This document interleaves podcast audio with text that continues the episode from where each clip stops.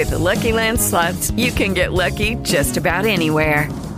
This is your captain speaking. Uh, we've got clear runway and the weather's fine, but we're just going to circle up here a while and uh, get lucky. No, no, nothing like that. It's just these cash prizes add up quick. So I suggest you sit back, keep your tray table upright, and start getting lucky. Play for free at LuckyLandSlots.com. Are you feeling lucky? No purchase necessary. Void where prohibited by law. 18 plus terms and conditions apply. See website for details.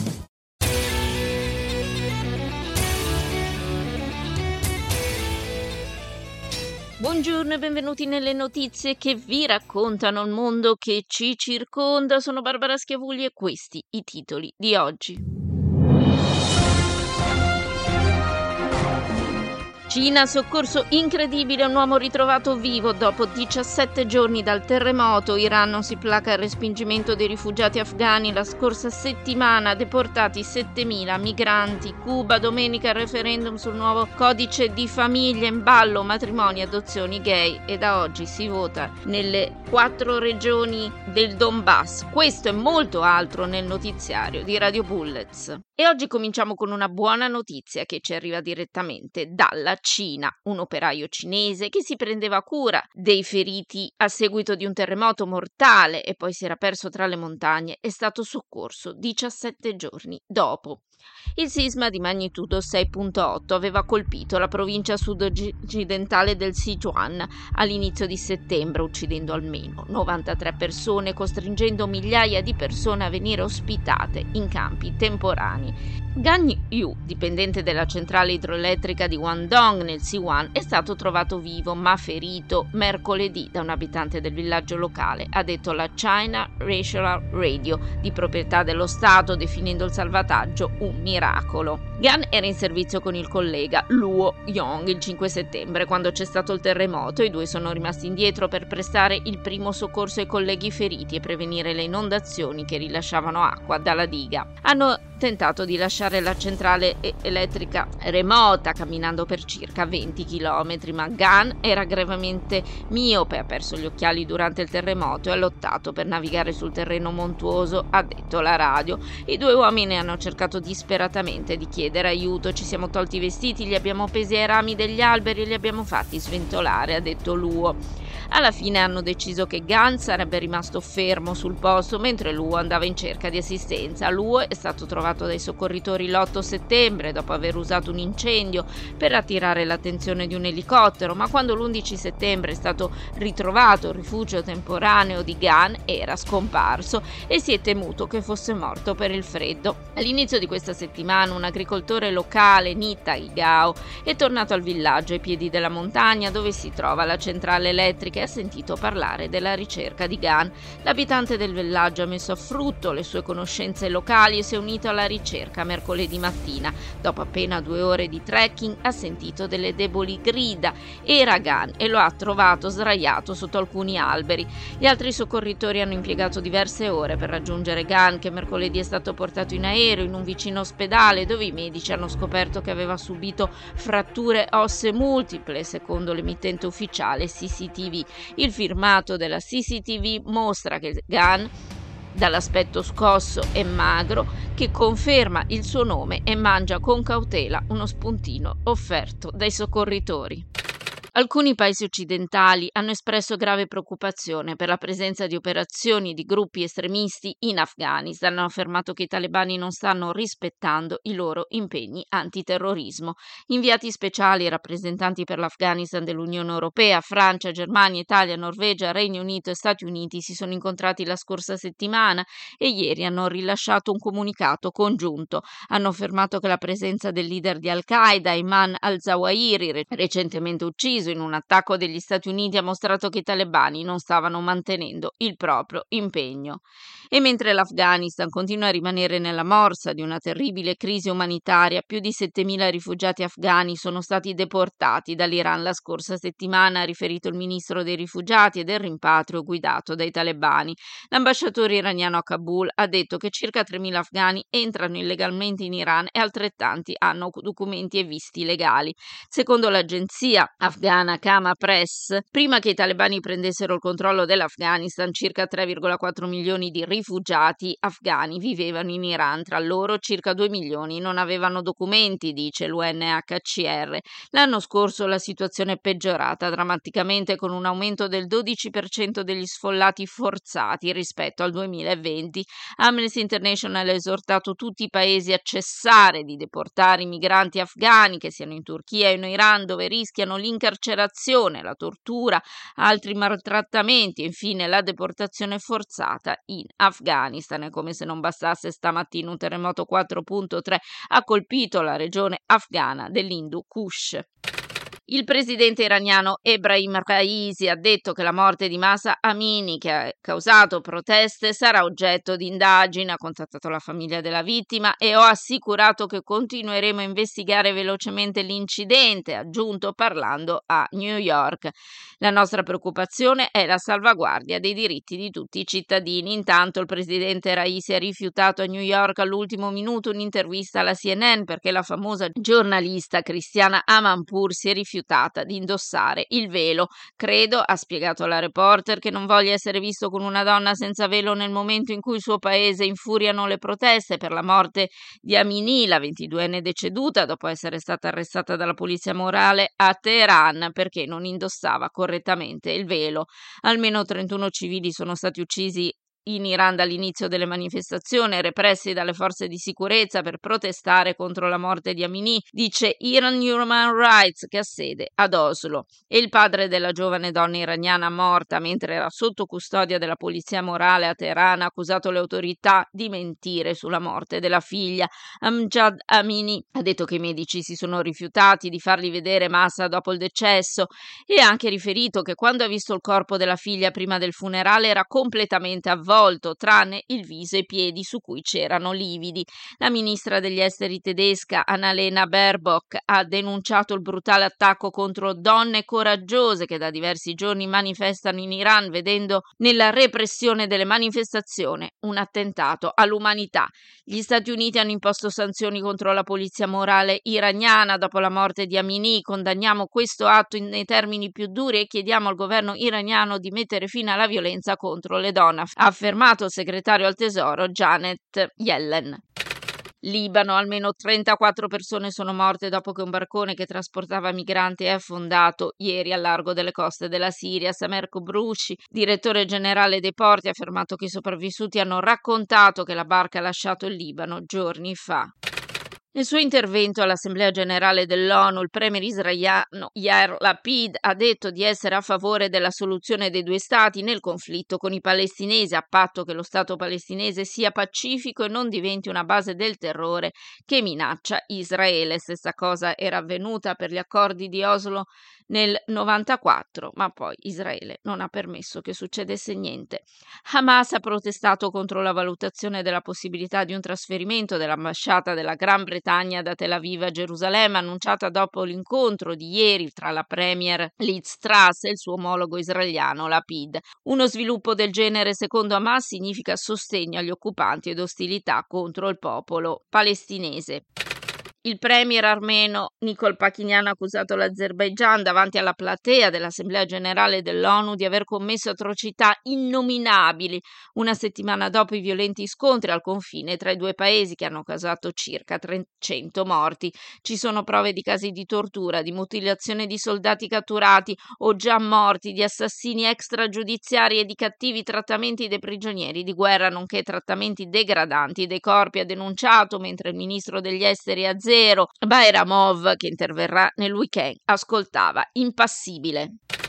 Il governo estone ha richiamato ieri i riservisti e membri della Lega di Difesa per una sessione straordinaria di esercitazioni. La prima ministra Kaya Kallas ha sottolineato che la nuova fase della guerra in Ucraina non pone al momento minacce dirette per l'Estonia. Ciò nonostante, ha continuato la prima ministra, capacità di difesa significa prontezza e coscienza che in un momento di crisi sappiamo esattamente cosa fare.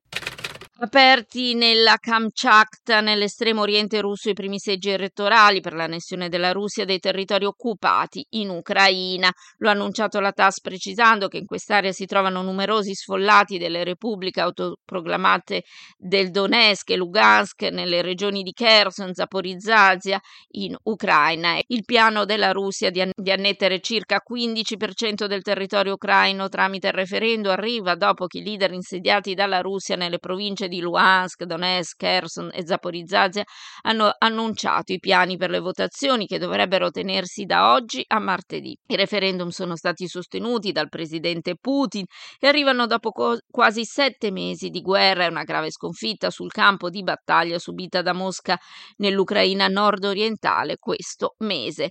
Il presidente Zelensky ha ricevuto a Kiev il ministro della difesa Lorenzo Guerini. Per l'Italia si legge ancora nel post di Zelensky, nonostante le molte questioni interne, la situazione in Ucraina rimane molto importante.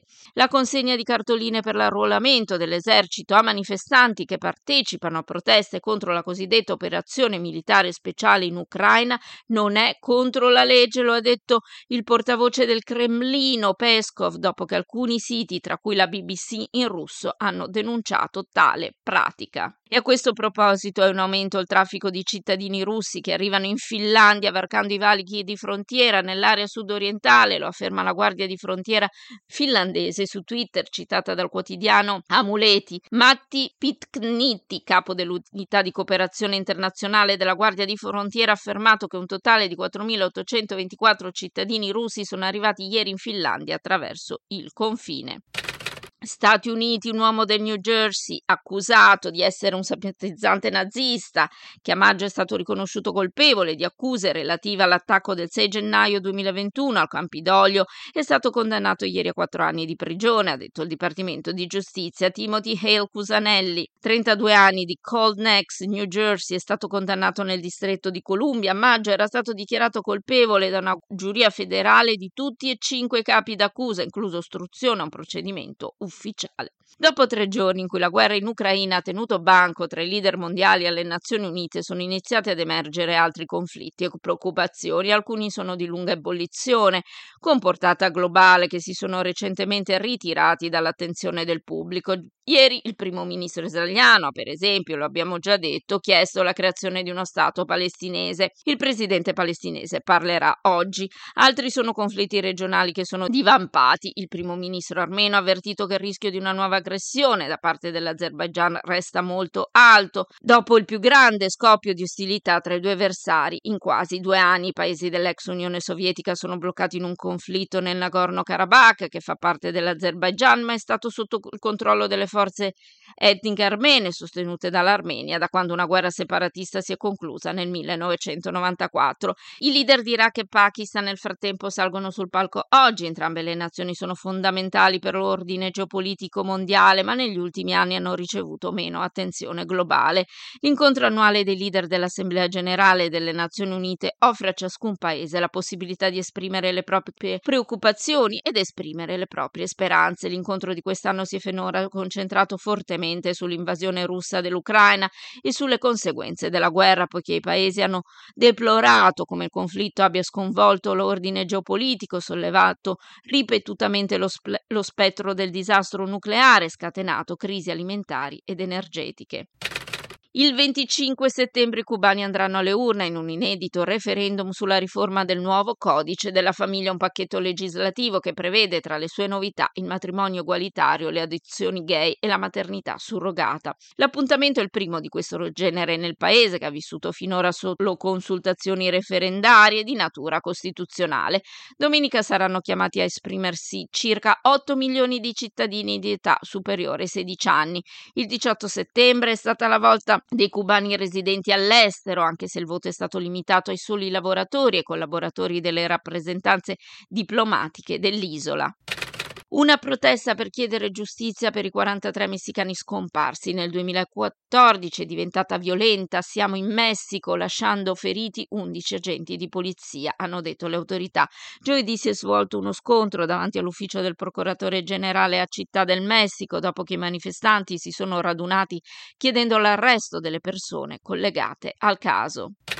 Brasile, oltre un sesto della popolazione, 33,1 milioni, soffre la fame, secondo un'indagine della rete di ricerca brasiliana sulla sovranità alimentare e nutrizionale Pensan presentata la prima volta a giugno e riproposta in questi giorni da alcuni media. Il dato è stato contestato seccamente dal ministro dell'economia Paolo Guedes.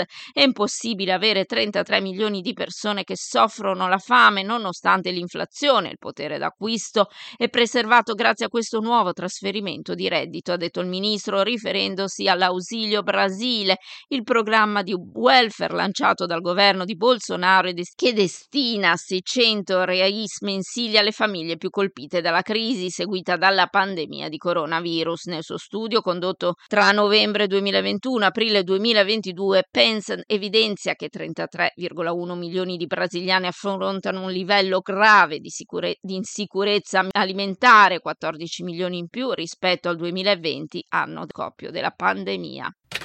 Gli Stati Uniti hanno annunciato ulteriore assistenza umanitaria con oltre 170 milioni di dollari per i Rohingya all'interno e all'esterno del Myanmar, nonché le comunità ospitanti in Bangladesh. Con il nuovo finanziamento, l'assistenza totale degli Stati Uniti in risposta alla crisi dei rifugiati Rohingya ha raggiunto quasi 1,9 miliardi di dollari dall'agosto 2017. Il Bangladesh ospita oltre 1,2 milioni di rifugiati Rohingya fuggiti dallo stato di Rakhine in Myanmar a seguito della brutale repressione militare nell'agosto 2017. Cina, un tribunale ha condannato un uomo a 24 anni di carcere oggi per il suo ruolo in un feroce attacco a quattro donne, oltre a crimini tra cui rapina apertura di un giro di gioco illegale. Chen Jizi era il capobanda di una banda criminale che aveva condotto attività criminale per anni. Il tribunale ha condannato anche altri 27. Le accuse contro di loro includono l'apertura di un casino, rapina, assistenza in attività di criminalità informatica, litigi e provocazione provocazioni condanne da 6 a 11 anni. Le autorità avevano avviato le indagini su Chen dopo che un video era venuto alla luce all'inizio di giugno, in cui lui e altri uomini avevano iniziato a picchiare quattro donne in un ristorante barbecue a Tanglashan, una città delle Bay. Gli uomini non hanno risparmiato la forza usando bottiglie di vetro e pugni per attaccare le donne, persino lanciando una sedia.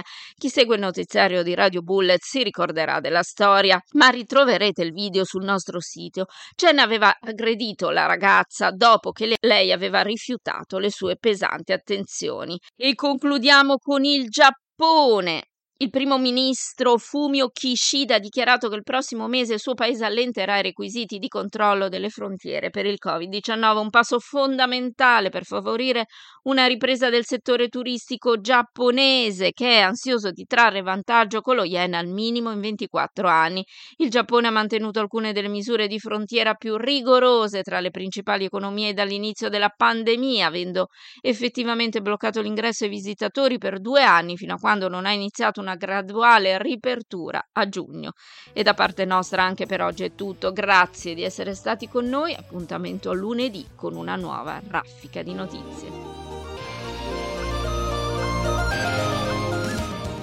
It is Ryan here and I have a question for you. What do you do when you win?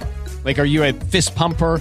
A woohooer, a hand clapper, a high fiver. I kind of like the high five, but if you want to hone in on those winning moves, check out Chumba Casino. At ChumbaCasino.com, choose from hundreds of social casino style games for your chance to redeem serious cash prizes. There are new game releases weekly, plus free daily bonuses. So don't wait. Start having the most fun ever at ChumbaCasino.com. No purchase necessary. BGW. Void were prohibited by law. See terms and conditions. 18 plus.